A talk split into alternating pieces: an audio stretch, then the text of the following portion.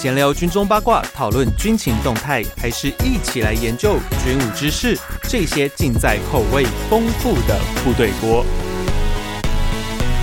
欢迎回到每周三吃锅的时间，我是联合报军事记者徐宇威。在八月四号到八月七号，就是解放军进行了一个环台的军演哦，在台湾周遭总共有六加一哦，那最后那个加一是很临时，后来临时中午就取消掉。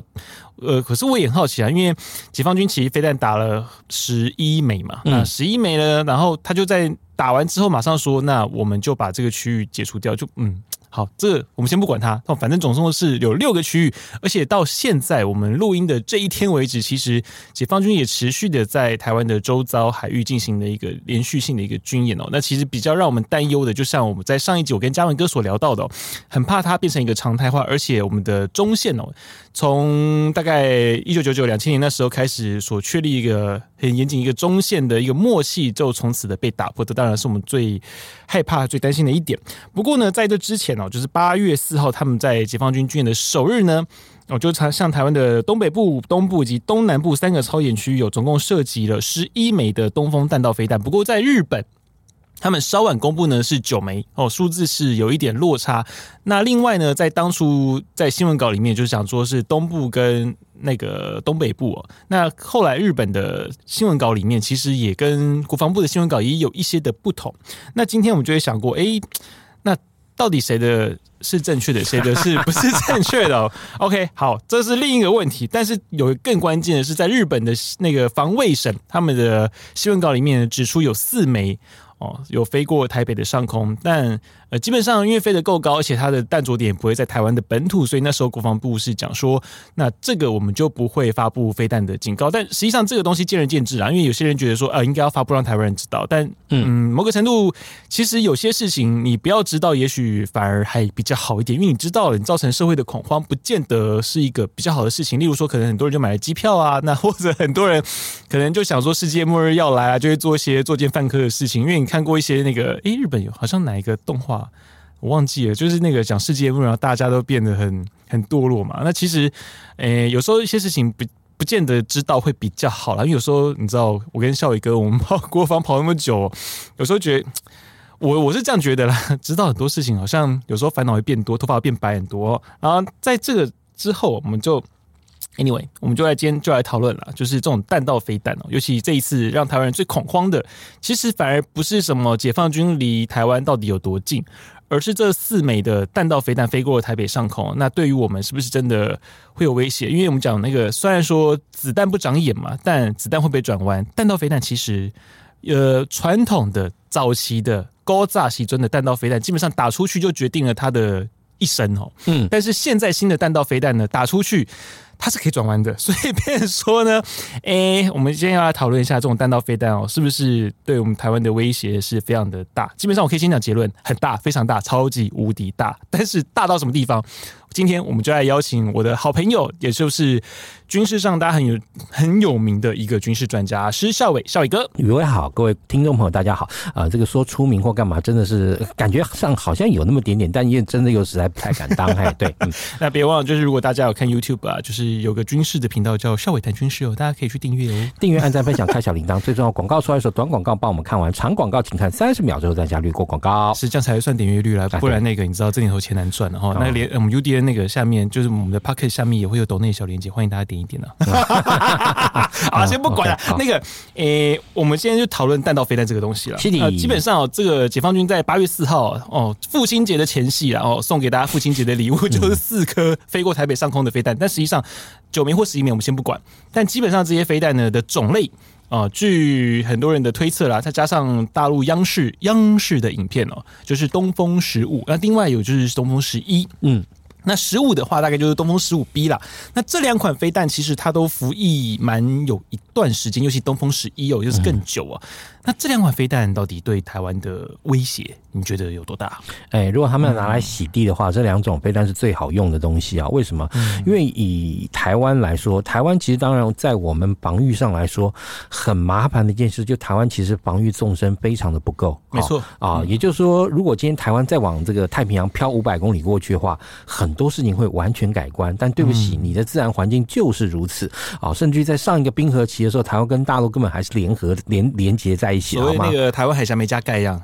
对啊、呃，太平洋 呃，太平洋是没在对，但是台台湾海峡在上一个冰河期的时候，其实真的是跟哦 是连在一起的，对，是连在一起的。好、嗯，所以你可以甚至于说啊，这些有些什么水下考古啊，会发现在这个呃这个澎湖啊，有一些水下的这个那个营那个人造的这个房舍的这个遗迹啊，那基本上大概就是上一次哈冰河期的时候留下来的，而且甚至于哈最明显的一个地形就是左高外海的那个峡谷，哈，是。它其实就是啊过去因为海平面低，所以呢好海水。啊，那个从高平溪流入海的时候呢，它继续正在现在的海床上有切穿一个峡谷出来。好，好，那在这个情况下，那你说两边既然居然距距离这么的近，那对于陆方来说，其实当然他们要能够有效的摧毁台湾的重要军事设施啊，包含机场啦，然后重要的这个呃厂库啦，或者是这这些这个军队的驻地啦，那甚至还有很重要这个通讯节点啦、雷达啦等等。那当然最有效、最简单的办法就是用大。量的短程地对地弹道飞弹，嗯，一讲到这个，其实你知道吗？我每次都会想到那时候我零八年参加这个美国国务院的国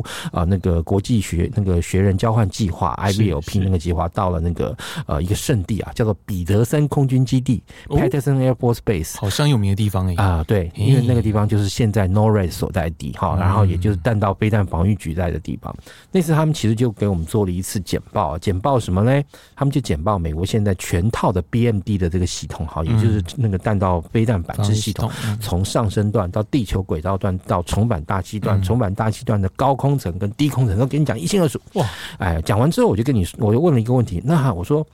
我们现在面临的问题其实很简单，就是那个对岸有呃一千两百多枚的短程地对地弹道飞弹对着我们，那，我们那那这个到底哪一个那个防御系统对我们最有效呢？结果那现场一个穿西装的文职人员哈啊，也也弹道飞弹防御局的，他说。一千两百枚的地对地弹道飞弹，那种是哈 冷战时期美国跟苏联之间那种大规模相互保证毁灭的数量，还没有任何一种弹道飞弹拦截系统能够有效的好去防卫它。你们唯一能够做的就是跟你们的对手达成某种程度的政治协议。那是两千零八年弹道飞弹防御局的官员这么说的。嗯，对。所以那在这个情况下，大家其实就知道，我们真的要能够防御好这些短程地对地，靠武力不行。哎，其实难度真的是非常高。为什么？啊，我们先用我们现有的资源来跟大家解析。首先，大陆现有的这个短程地对地弹道飞弹，它大概好以这种东风好十一、东风十五这种飞弹的话，大大概我们估算啊，它大概差不多有两百五十到三百辆的发射车。哇，也就是说，每一台发射车不是只打一枚，它大概要打个这个五六枚，好，甚至于六枚以上。好，那也就是说，当然你说每一根枚之间，就它第一枚射出去，它当然它回去再装，重新再装填，然后再跑到新的战术位置，然后再竖起来。那你要当然，我们之前买的那些啊，一些相关的反制武器，譬如说我们买的这个 SLAM ER，嗯，啊，或者说我们买的这个 ATA CMS，对不对？这些啊炮那个数量呢，其实啊，大家如果把这个我们刚刚讲 SLAM ER 加加 ATA MACS 啊，这两个数量加起来算算，其实大概就是差不多约略等于三百上下，嗯，也就是美国当初卖给我们的东西，基本上就是让你能够有办法去把这些飞弹发射车给 neutralize 的这样一个数量。好，那至于你说那怎么样 neutralize 他们呢？啊，就是要综合哈，就是好像英文综合，但其实就是把它那个解决掉的意思。那其实像这个弹道飞弹发射，我们都知道它。一定要到了这个驻地，那个那个发射阵地以后，它哈，其实如果各位看常看我们的这个爱国者部署的时候，不知道各位观众朋友、听众朋友有没有发现，爱国者哈在阵地列放以后，它会竖起一根长长高高的天线，然后那个天线很窄。好，很小，那个干嘛呢？那个其实就是要跟好指挥部建立一个类似像英文讲 shake hands，就是哦那个口对口的那样一个天线联系。其实这种弹道飞弹它本身也有。那也就是说，好，那对于我们的反制战术来讲，我们就是要在它发射第一枚，或者好，它已经进入阵地，然后要把那个天线架起来，发射第二枚的时候，那火石电光一瞬间要找出它发射车的位置，然后发射 SLAM-MER 去把它中和掉。所以大家就可以想象，这个任务其实并没有大家如想象中的那么般容易，但是你说把这些好飞弹发射车综合掉，对我们来说重不重要？非常重要。为什么呢？大家再算算，我们有几个爱国者，好不好？嗯，我们的爱国者，如果我印象没错，我们现在大概是千枚上下。我们台湾的爱国者数量其实非常的多，大概有千枚上下。就说二加三吗？对，二加三，对，二加爱二加爱三，大概差不多千枚上下了哈。嗯，应该是，我觉得应该是一千 minus，不是一千 plus。我印象没错的话，一千内了。对，嘿，好，那大家也都知道啊，从这个过去这个沙乌地阿拉伯在那个也门哈拦截这个青年党哈乱射的那些短那个啊短程的地对地弹道飞弹的时候，通常可能要两到三枚才能真正成功有效的拦下一枚。弹道备弹，好，那这我们来讲，好，国军训练非常精良，而且都啊都完全都这个平时的这个精训苦练，至少代表也就是说，我们现在大概差不多也是要两枚来打一枚，为什么呢？因为他们这个算法是好，第一枚的命中率大概是百分之七十五上下，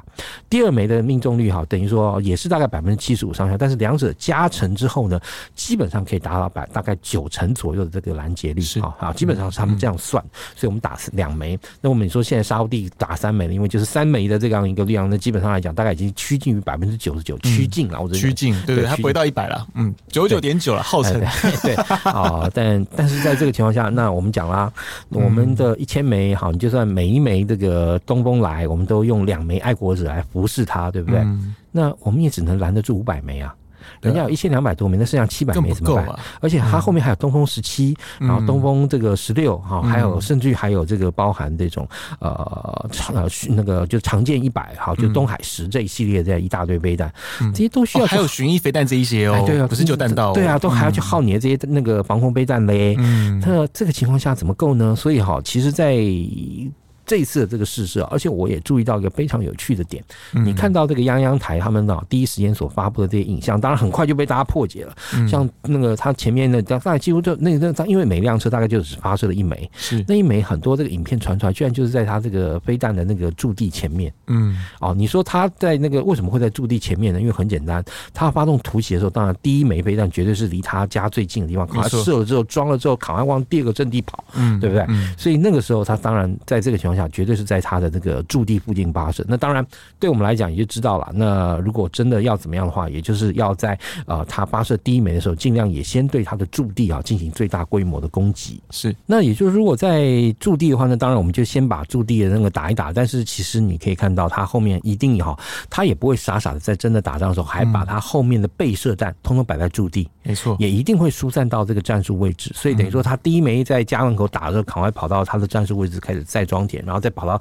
那个战术位置发射之后，然后就开始在我跟我们玩躲猫猫的这个游戏了。所以你说这样连续打个几波下来，说真的啦，台湾的这个重要的政军设施啊，大概不残也半条命去了。嗯，好，这是很现实的问题，所以才会说为什么台湾跟大陆之间呢，要端看那个领导人的智慧，绝对不能让战争发生啊。这也是我刚刚讲的，零八年那个弹道飞弹防御局的官员讲说，你这一千两百枚，基本上你们根本没有任何有效方法可以防止它，然后。唯一的办法就是达成某种程度的政治协议啊，就是应该讲 agreement，或讲说那个彼此都同意的这样一个状态。那当然，我们也看到二零一六年这个蔡总统哈执政以后，那因为基本上对过去很多一些重要的 agreement，所谓的 agreement，当然就是呃大家都同意的哈。那或者你也把可以把它当共识来看，那都说这个共识是呃不同意这些共共识存在，那当然那是属于政治的问题。而且因为基本上我们中华民国啊是民选政民选政府。嘛，那民选政府当然有权利对这些重大的这个对外的政策啊，有他自己的决定权啊。当然，这个决定权决定以后，你有没有办法承担，那是另外一回事了。好，OK。所以在这个情况下，你就可以看到，其实大陆的地对地弹道飞弹的确对我们构成非常大的影响。而且，哈，在九六年之后呢，那当然他们在九六年的试射也发现啊，呃，如果说它的这个导引系统啊，就是靠那个 GPS 加 INS，对不对？那很有可能在战时的时候被美国大程度、很大程度。会干扰，所以他们也因此呢加速他们自己的北斗卫星系统的这个建立跟那个导航这个设备的这样开发。那这个北斗系统当然呢，它跟 GPS 的原理其实有点不太一样，但那另外一回话。但是啊，以现在来说，你这种所谓的 GPS 加 INS，对不对？那也就是所谓的卫星导引加好这个惯性导航，这个卫星导引其实都绝对不会只来一一只有一个信号来源。是像以这个目前哈，你自己去买一个 Garmin 或什么的话，基本都三个。哎，对至少至少是三个。它比如说它一定是吃 GPS，然后再加上 Galileo Galilei，然后再加上北斗，或是那个呃 Glass 俄罗斯 Glasnost 哈，或是那个啊等于说这个欧洲哈、美国哈、俄罗斯大陆的这四个系统中，它会取好其中三个的这个信号来做对比，以后把精确的位置告诉你。但是当然你在军事冲突的时候，这几个信号都不是不可调的啦，对不对？那特别你如果说像北斗来讲，北斗它本身一直它的开发很特别一点，就是它其实一直是一个寻达式的啊这个定位系统。那当然你要有办法能够好这个干扰或是干嘛干嘛的话，我我实在觉得这个难难度又更高一点。为什么？因为其实我们中科院说啊，我们可以攻干扰北斗的这个信号，刚刚讲的讲的很认真，讲的很开心。但我就想说，你这种询答式的问号，当然人家只有在开始好问答的时候，你是可以抓得到它，但是它不像 GPS 卫星，因为 GPS 美国 GPS 它是一个广播式的，没错，相对来说它的构建方式啊比较容易，它就等于说在这个黄道面的上面摆了这个二十四颗，另外六颗预备，而且呢啊，大家都说全世界也都知道那二那个二十四颗加六颗备用卫星的位置在哪里，但是也没有人打得到，为什么？因为它离地面三万两千多公里高啊，嗯啊，我们请呢这次的这个飞弹飞过来，大家也啊科给大家科呃科普了一次以后，就知道说啊为什么这四颗飞弹从台北上空飞过的时候既没警报也没拦截，嗯哦，因为很简单嘛，他人家弹道飞弹飞了一百三到一百五，你的爱国者能打到二十五公里高，是你的那个能够有效拦截的那个六倍六倍六倍，那你干嘛浪费这个飞弹去拦截它呢？没没拦截到这个爱国者还会掉到地上，不知道砸到谁嘞，对不对？嗯哦，那所以在这个情况下，当然我们就不拦嘛。所以，但是从我们刚刚前面这一大段的叙述啊，各位。听众朋友大概就可以确定了，大陆的这一千多枚的地对地弹道飞弹，对于我们的防务哈，其实真的是构成啊无法承重的重中之重。那这个我们就会谈谈论到，就是弹道飞弹的整个系统，因为大家会想说，哎，既然你看它可以高到我们连拦都拦不到，那这个东西它到底是个什么样的一个东西哦？那基本上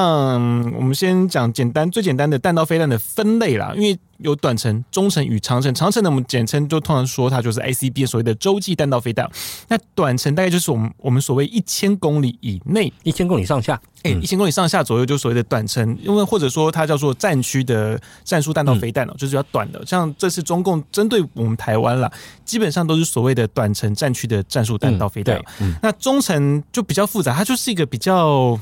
怎么讲？三千到五千，对，理论上三千到五千。然后但呃，但是啊，你又会发现很妙是，世界上这些好主要的美俄好两个国家，嗯，他们在这方面来说反而是像交了白卷。为什么？因为过去他们有个中程啊弹道飞弹这个条那个条例哦，所以呢，其实两边在这个部分来说琢磨不多。那当然，当然五千多公里以上有一个长城，五千到八千左右这个长城，是我们讲到八千以上基本上是洲际。那其实如果说以目前哈，当然从我们最主要的这个那个应对的对手哈，也就是大陆。的解放军来看的话，他手上弹道飞弹可以算是短、中、长、洲际，通通都有。没错，哎，通通都有。机海政策啊、呃，对。为什么说通通都有嘞？因为就是当然，它短程的啊，它针对台海当面以及它的周边防卫环境。那其实这个东西也大概可以视为啊，过去啊那个呃啊伊拉克哈，好或者说过去前苏联所开发那种飞毛腿飞弹的 Scud 这个飞弹的一系列的这个，算是可以算是这个啊终极改良这个八达版。继承它的那个系统概念吧。对对对对对。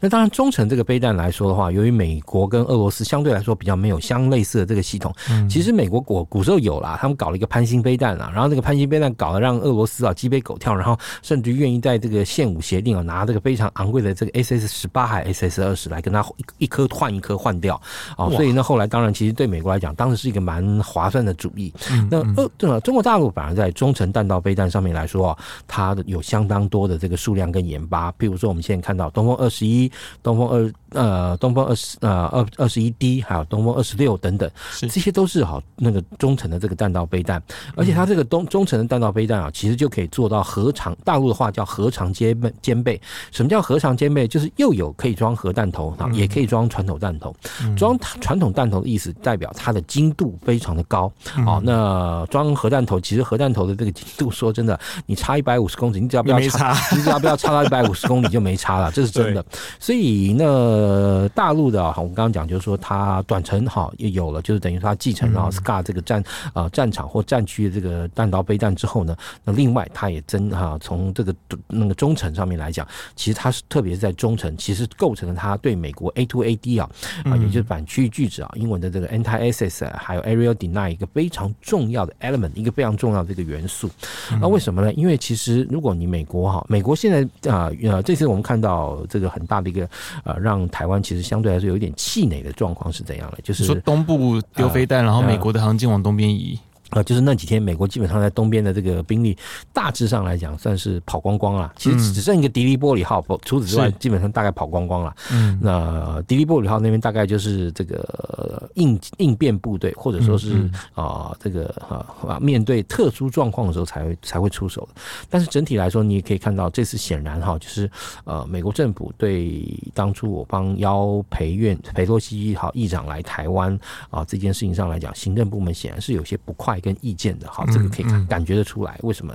因为当然，好，陆方他这次也的确把他那那个一些啊，在呃周边地区，特别是对台湾来讲，设了这个多枚的东风十五号，也展现了他的这个呃，就是区域拒止这样的能力。那美国之所以走，我倒不认为说是那个央视访问某这个解放军的这个少将说啊，美国人的航空母舰被我们吓跑了等等，如何如何？不相信，对啊、我觉得哈，呃，美国人还不至于不记到这种程度。但是，但是这一次的确，我相信行政部门是有些。些地事情是其实是有意见的，所以他也借由这样一个方式啊、呃，希望哈这个嘛，就是说这个呃冲啊冲突的情势不要升高啊，也就是这个危机啊不要升高成真的军事冲突的部分。也就是说，呃，双方在这件事情上来都，其实我觉得各方在这，你如果说如果整个事情中整来看，各方其实都有一些让步、呃、让步啦。对，对，像比如说大陆打了飞弹，你会觉得大陆打飞弹那么可恶了，已经对我们投那个发射飞弹了，但是其他的量没有很大。第一。量没有很大，然后第二，他其实是挑了东部的外海，嗯、对不对？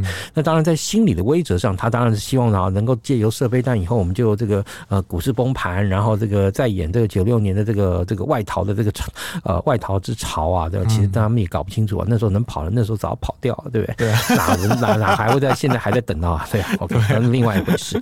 那但就是说，我们刚刚讲到短程、中程，那当然大陆也有长程飞弹啊，像其实他们呃最早的东风三十一。哦，东风三十一其实啊，严格来说，它最早在我记得一九九九年呢，它的这个就是见证五十周年的时候，那次阅兵拿出来东风三十一，它的射程大概是八千公里上下，也就是说那个时候其实哈，中国大陆啊，就刚好是在 ICBN 的那个边边缘，对，就是说它那个时候中国大陆的这个核爆破能力啊，基本上来讲算是摸得到美国的边，但是呢还没有办法重创美国。但是哈，隔了十年不到，你看到一二零零九哈，或甚至于二零一九，大陆拿了东风四十一出来之后呢，那个射程就非常可可观了，也就代表就是说，基本上美它对美国的全境啊都具有核弹的投射能力。那当然，我们刚刚前面不是也跟大家讲了，我这个两千零八年去的弹道飞弹防御局，叫彼得森那个空军基地。那他们那次展示的好，那时候其实以美国来讲，它真的是展示了完整的一整套的弹道飞弹防御的概念跟计划啊。比如说他们上升段，好，他们光在这个你说飞弹发射到进入地球轨道这一段，我们叫上升段。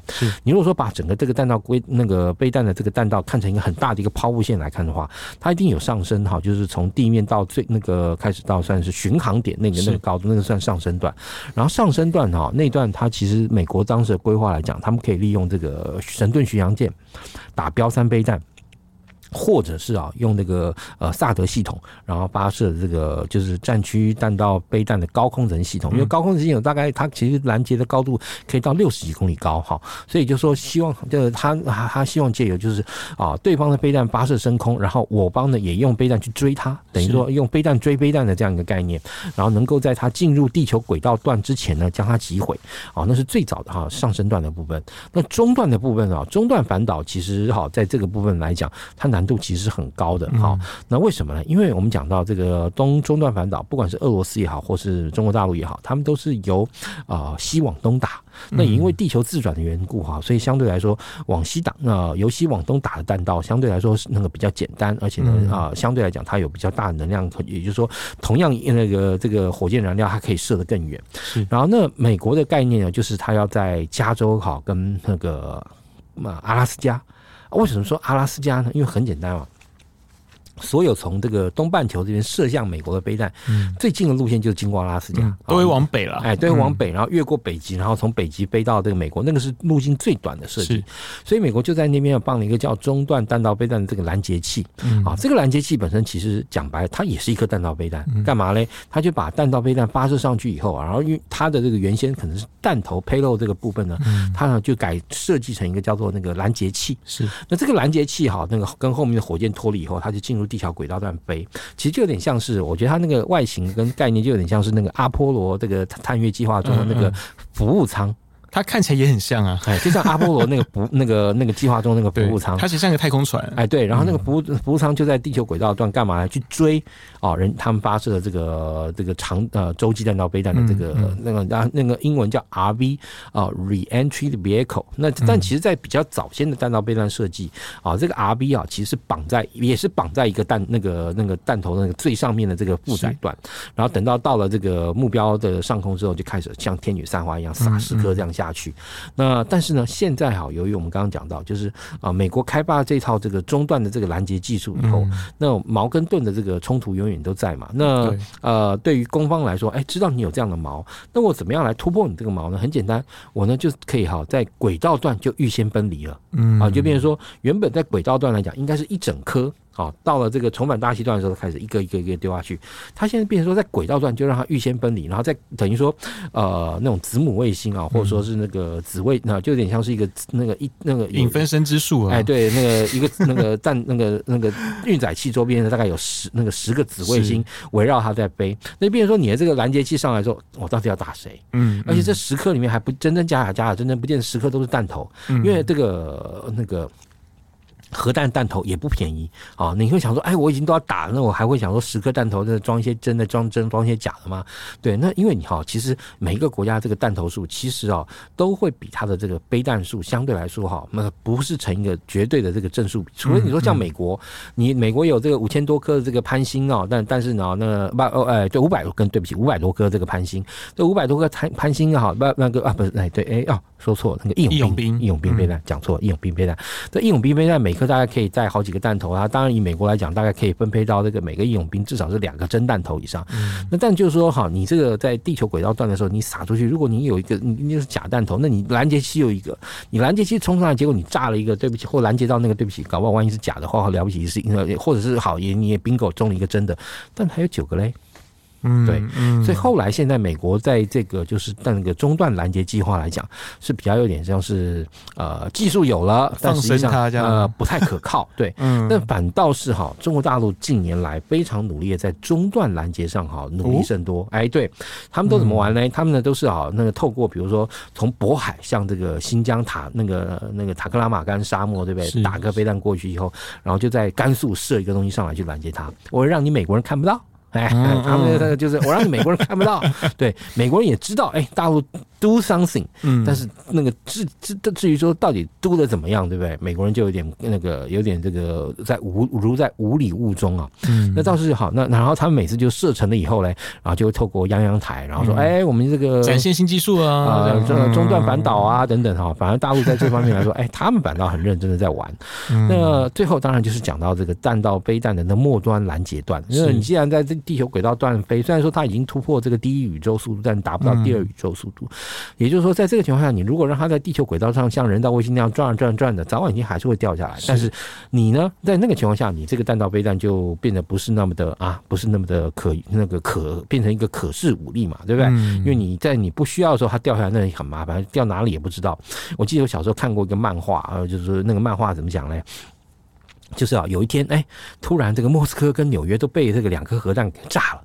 然后呢，大家都搞不清楚这个核弹哪来的。然后后来说，透过这个对外太空的探测，发现地球轨道上有一个长相奇怪的一个太空船，所以呢，地球就发射了像什么太空梭这样的东西上去以后，对，哎，飞近了以后，发现上面居然有纳粹的那个 swastika 在上面。然后是怎么一回事呢？那当然这是故事是虚构的，我是说，就是啊，当年可能二战快结束的时候，你知道吗？就是德国发射了一个就是太空船，然后这个太空船上载两个这个核弹啊，其实就是早期的太空船式的弹那个洲际弹道飞弹，等于说它进入地球轨道段以后，然后飞。飞到那个地方嘞，然后去丢一个核弹，丢一个核弹下去，然后丢到美那个纽约啊，丢到莫斯科。但结果没有想到，那个时候发射的时候，这个一些发射的那个推进呃，就是推进剂啊，对不对？计算有点冲过，然后冲过头了啊，就突破了第二宇宙速度。然后上面的人呢还说怎么办？怎么办？啊，说啊，我们那个还是好经过什么计算，然后经过弄的好，我们还是可回来。但七十几年以后啊。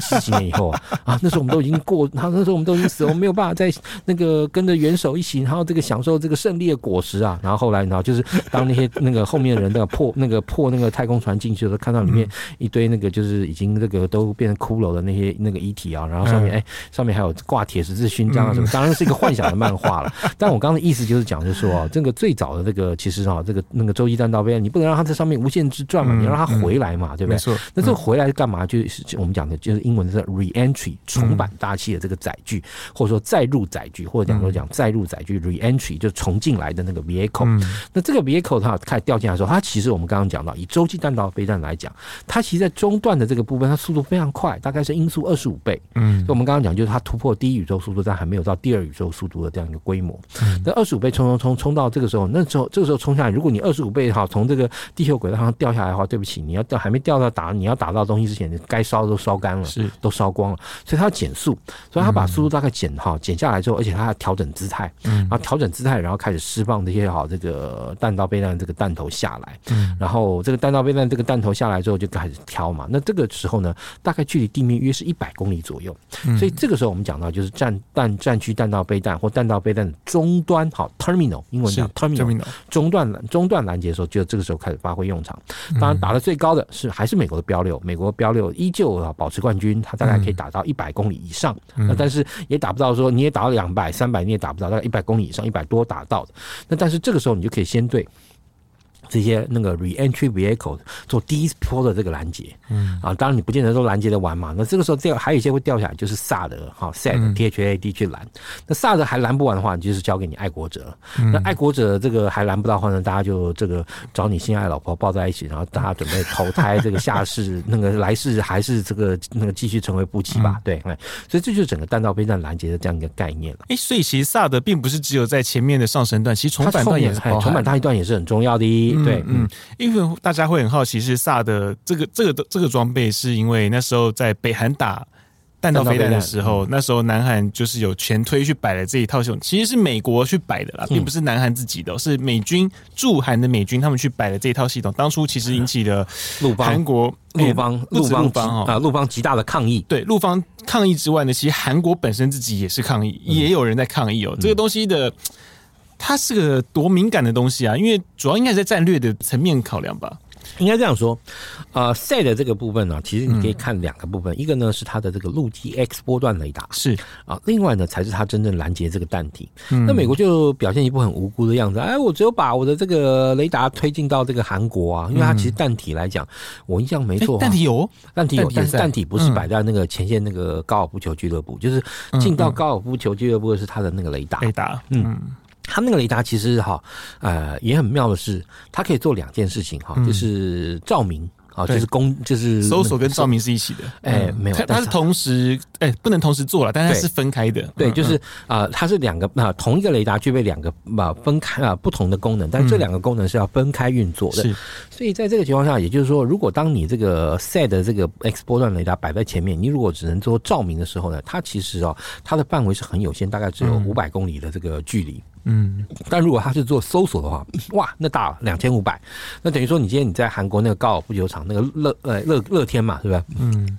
乐天的高尔夫球场摆这个呃 X 波段雷达下去，整个中大陆东北地区，甚至于连这个呃俄罗斯的远东地区哈，那个海参崴这边的所有的飞行动态，你全部都可以一清二楚的掌握。嗯，所以这是陆方很不爽的地方，就是啊，这个我在我家要干嘛，结果你在我的这个门外的草坪 外的这个行人道上架了一颗这个超大的这个望远镜，对不对？所以让那可以呃在那个我坐在沙发上翘脚这个喝那个看那个拿着花那个那个零食看电影的时候，对不对？你连我这个呃嗯，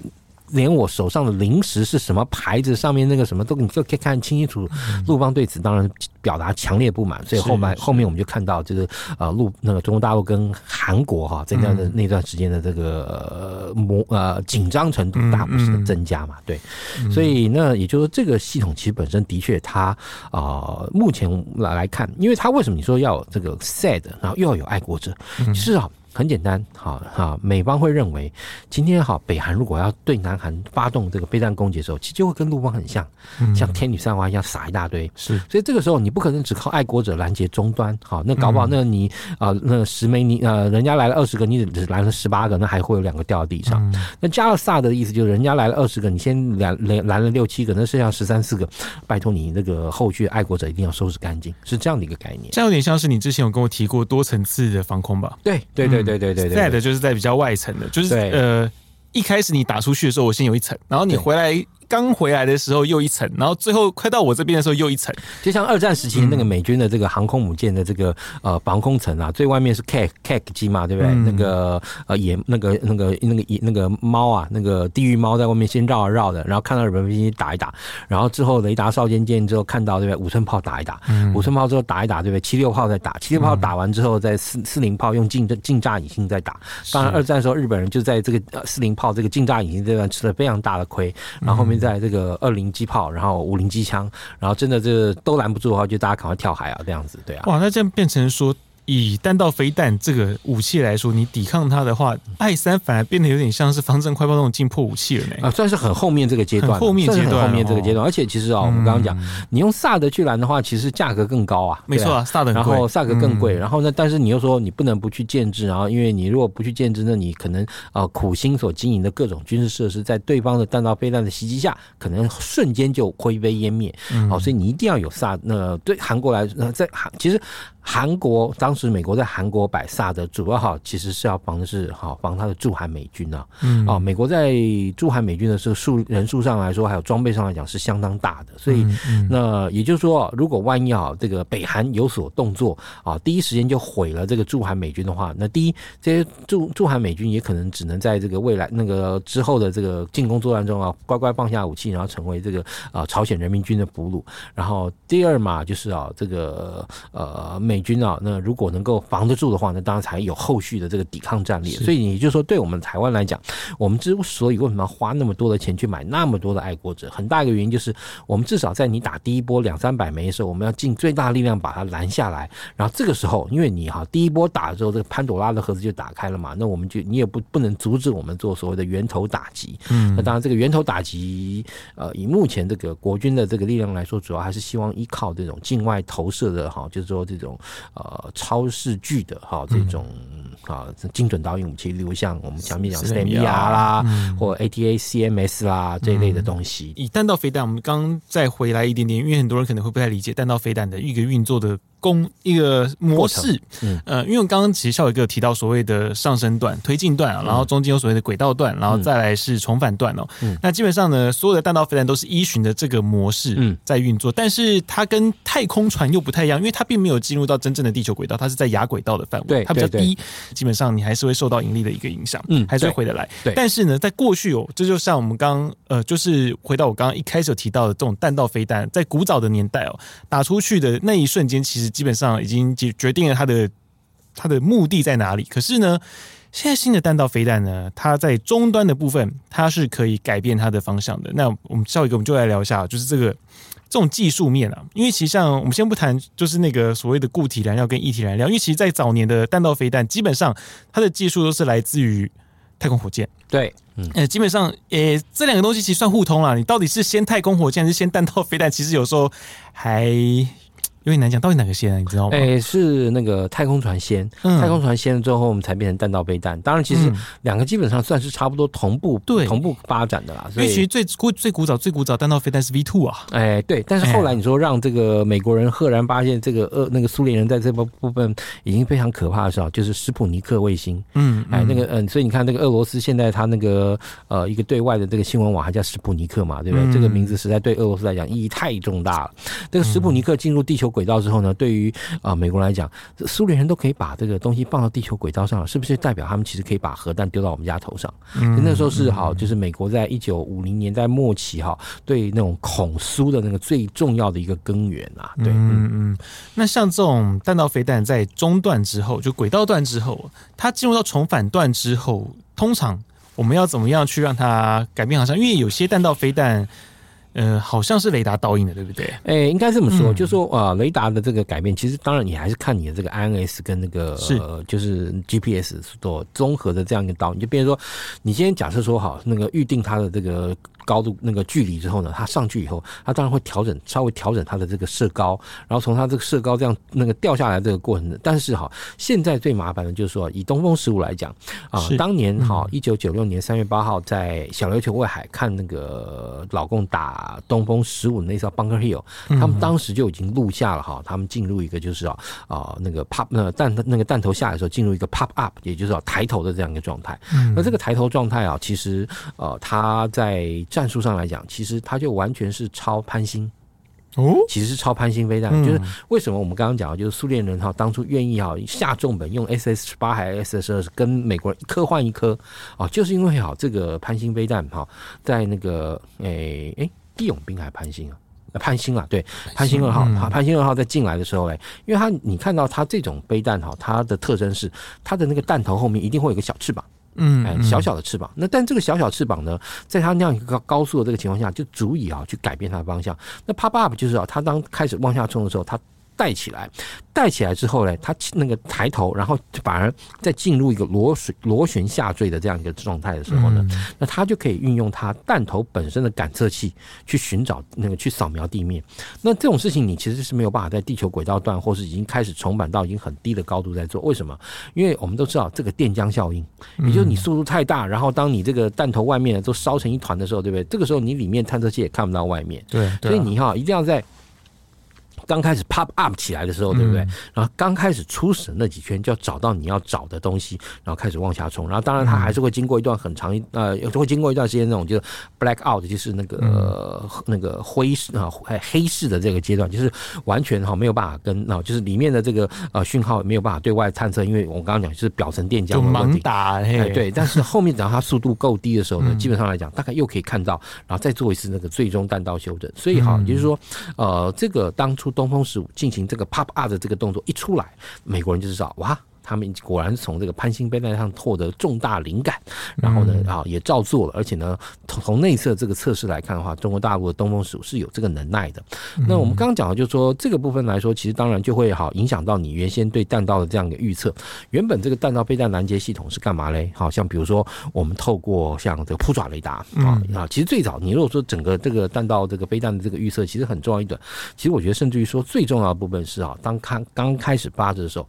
那个弹道飞弹。预警卫星是。啊，去看到的这个部分，嗯、那等于说你卫星要先看到发射嘛，然后这个时候再由扑爪雷达来看，因为扑爪雷达本身它是个越地平线雷达，也就是说它电波大概都其实在大那个那个电离层面跑来跑去，嗯、所以其实离地面是有一定高度。所以好，最早如果说呃弹道飞弹预警卫星看到地面上突然亮了一下，哎，好，这时候有状况了，然后这个时候扑爪雷达就朝这个方向开始啊进行搜索，然后进到扑爪雷达它能够搜索范围之后呢，扑爪雷达就可以开始啊那个从它追踪的轨迹去预测。可能的这个弹着点，那这个时候后端呢，我们刚刚讲到，像爱国者，他就开他那个 M P M P M P Q 呃 M P M M P M 五三那个雷达嘛，当它越过了这个扑爪雷达的这个搜索线以后，后面部分其实就要靠爱国者雷达或是我们地面上的长白雷达，然后去好这个接续的这个接力跟追踪。那当然等到这个 M Q M 五三这个雷达开始抓到它的时候呢，也就开始看到，就是说它后面是不是有 pop up 起来，pop up 起来之后它怎么转怎么转，然后啊，那这时候还可以在那个预测哈，它可能。弹头，然后发射爱国者上去拦截它。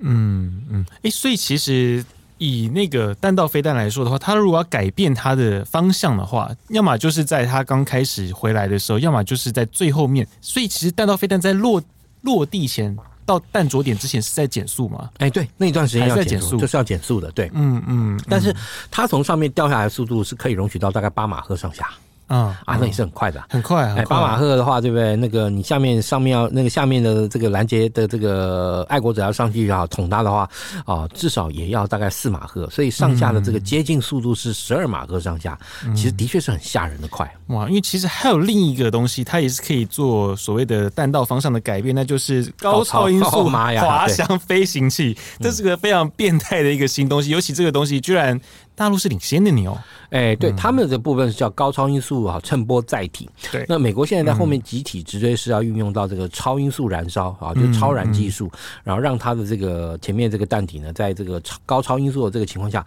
也可以好变进行这个变轨。是，它所以打水漂是什么意思啊？啊，就是。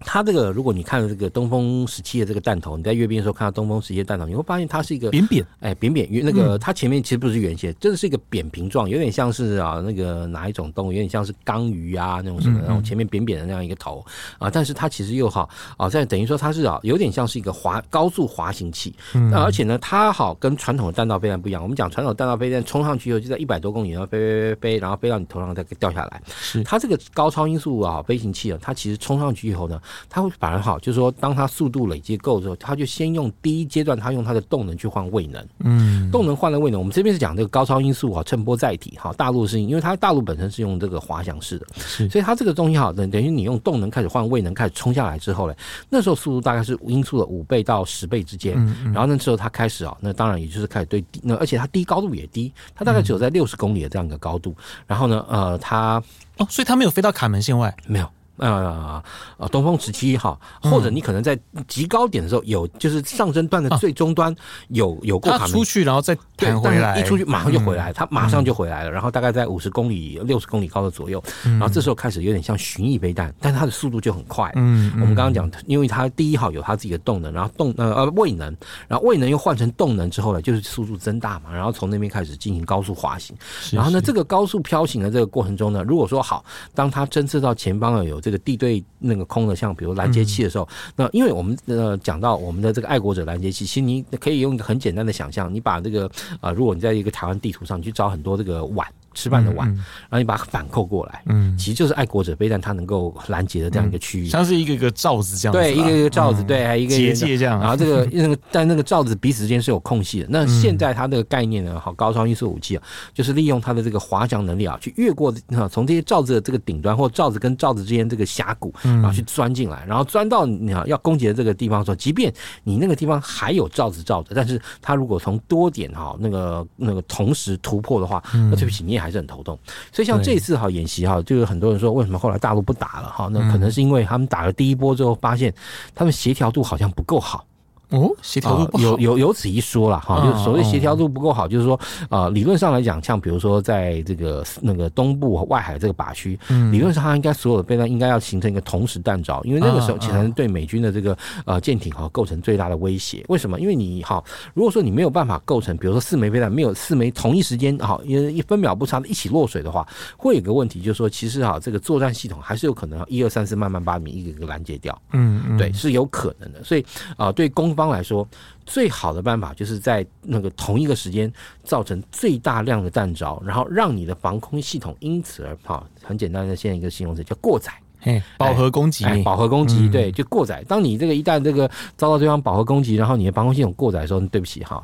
我能够同时防你这个 呃四艘神盾舰，可以同时防你四十枚飞弹。我打第我打了四十一枚，那第那个那个第四十一号飞弹就一定会中，好吧？对啊，对对对。那可是以这种防御来讲，我们刚刚讲完就是整个弹道飞弹，它在近年啊，哦，早年都是只能单一的弹道嘛，那后来可以可以。改变的方向之后，嗯、那可是到后来你也知道，就是有这种矛就一定有盾哦。嗯、那这种以矛来，呃、欸，以盾啦，以盾来讲哦，最重要大概就是侦搜的能力嘛。像刚刚前面孝玮哥已经有讲所谓的那个弹道飞飞弹的侦搜卫星哦。嗯。那台湾目前最有利的大概就是在新竹上面那个铺路爪雷达。但是铺爪雷达很现实的是，如果真的两岸一旦发生军，他第一个被打啊，第一个被打。对。而且对方一定会用最大量的这个弹来把想法把你打掉。而且因为打了他之后，对美国的影响也很大。对，嗯，对，美国后续就看不到。嗯、当然啦，你。打的时候，也就代表这个潘朵拉的盒子打开了。那后续的呃，台湾的这个所有的源头打击就通通都出笼了啦。对，嗯、其实我对于铺路爪比较好奇的一点，是因为当初它刚盖起来的时候，很多人都说它只有两面，哎，很多人都说它只有两面，就就对大陆。可是实际上，就我自己也过去现场看过之后，它的铺路爪雷达是三面哦。那是不是代表说，其实以整个大陆弹道飞弹这一次打的情况之下，我们是可以完整的获取它的轨迹？那是不是嗯，这是在美国的预料之中吗？哎，应该就是说，他们当初有预想到就是要做到这样的事情。呃、其实刚刚我一直也以为是，有之前我一直也一段时间没有没有再去把那个乐山的那个照片拿出来看。嗯、结果刚刚看哇，卫星图也清清楚楚显示是三面。既然是三面的话，就可以给提供我们一个非常完整的三百六十度的一个弹道的这个资讯。当然，除了最顶顶上这一段是没有办法，为什么呢？因为啊、呃，在你顶上的时候，你的雷达哈，就算可以往上看，它还是有向上的这个死角了哈。是是。那好，可能有一小段它没有侦侦获到，但是不管怎么说，呃，有了这样一个哈铺爪雷达，的确可以让台湾对大陆的弹道飞弹的追踪跟预警啊，这个能力相对来说会得到得到一个比较完啊、呃、完整的这样一个追追瞄。也就是说，呃，如果是哈第一段哈透过美国的弹道飞弹预警卫星哈通知我们哈有这个大陆的弹道飞弹发射以后，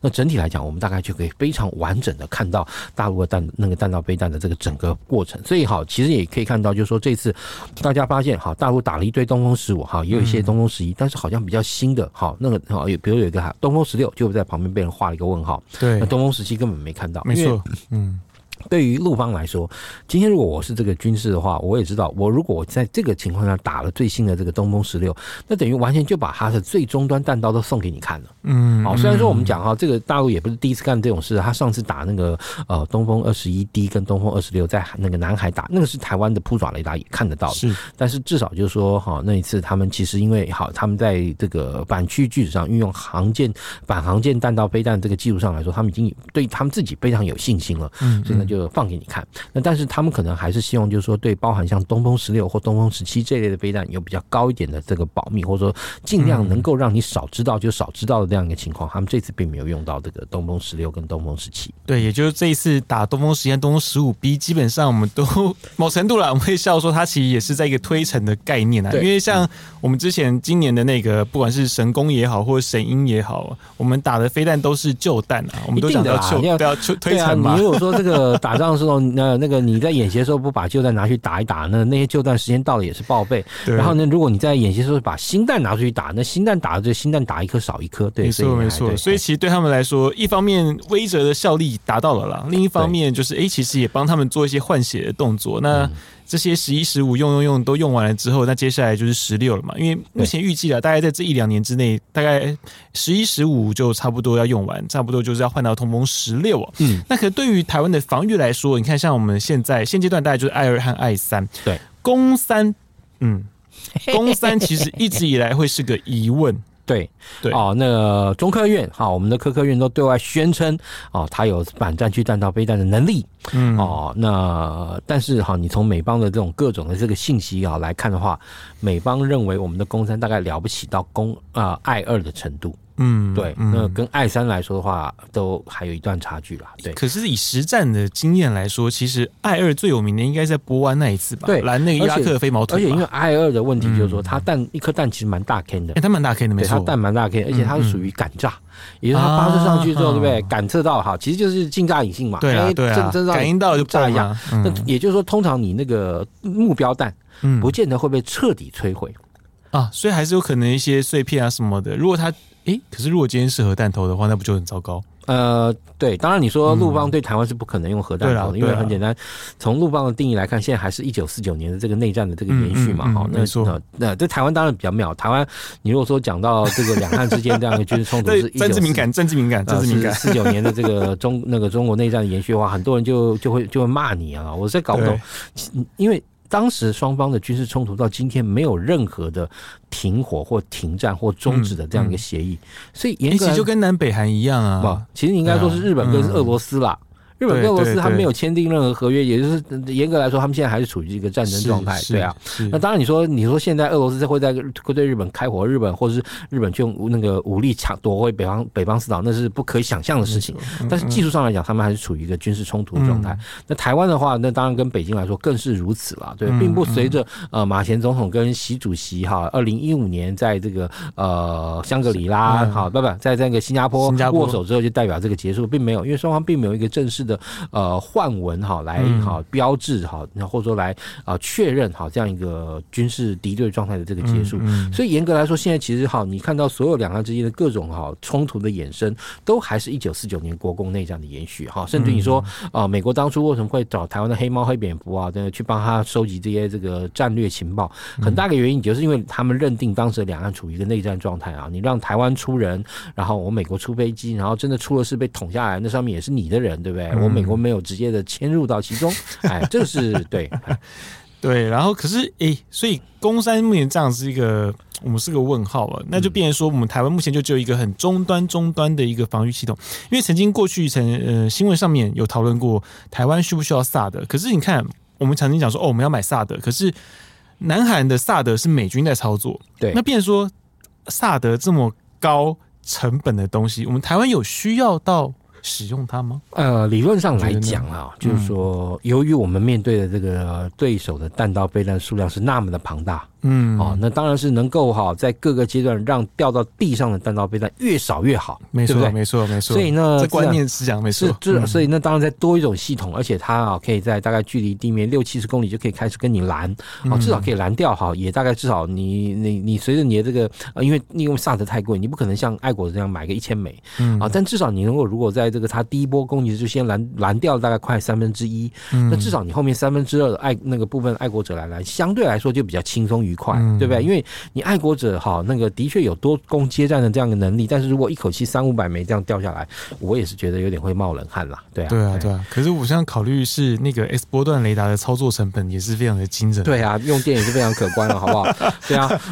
我们的电有点缺，小动物有点多。对啊，对啊。所以在这个情况下，呢你说那个攻三到底可不可靠？对，呃，大部分的人心头都是个问号。然后呢，因为他没有一个真正实战的经那个经历。对，而且哈。其实你说我们大家为什么都会认为美国人的武器可靠？哈，美国人的武器这个那，因为他其实啊，不仅仅是他有实战经验之外，哈，甚至于你说最明显的，我们说一颗防空飞弹，美国的防空飞弹，它在不管陆那个地对空或空对空或舰对空等等，它都要经过上百次的测试，而且这上上百次的测试里面还有规定要多少的比例是要用到核那个实弹的这样一个弹头测试。所以你看为什么美国空军的那个太太除那个靶机消耗那么快啊？哎，那个我还记得没几年前吧，F 一零六换成 F 四，然后现在 F 四哈能被都打快打光了，现在 F 十六了，哎，对，都已经换 F 十六了，对啊，那你就可以知道这个美国的境内的这个靶机的这个消耗量可观了，由此可见一斑了，对。而且因为我们的 I 三要测试，其实还要到美国去，我们台湾不能自己打，所以变成说我们的防空能力哦，其实在这一次的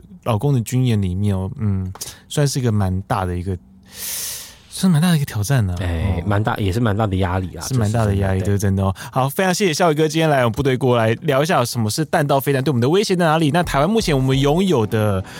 抵制的能力到哪边哦？这今天这一集希望可以跟给各位做一个参考。那我们部队锅呢是每周三更新。那近期在联合报的数位版里面呢，我们有有有许多呃，包含像这一次军演的一些问题，包含。包含裴洛西来台湾哦，造成了一些我们台湾跟中共之间，我们有哪些政治势力上面造成了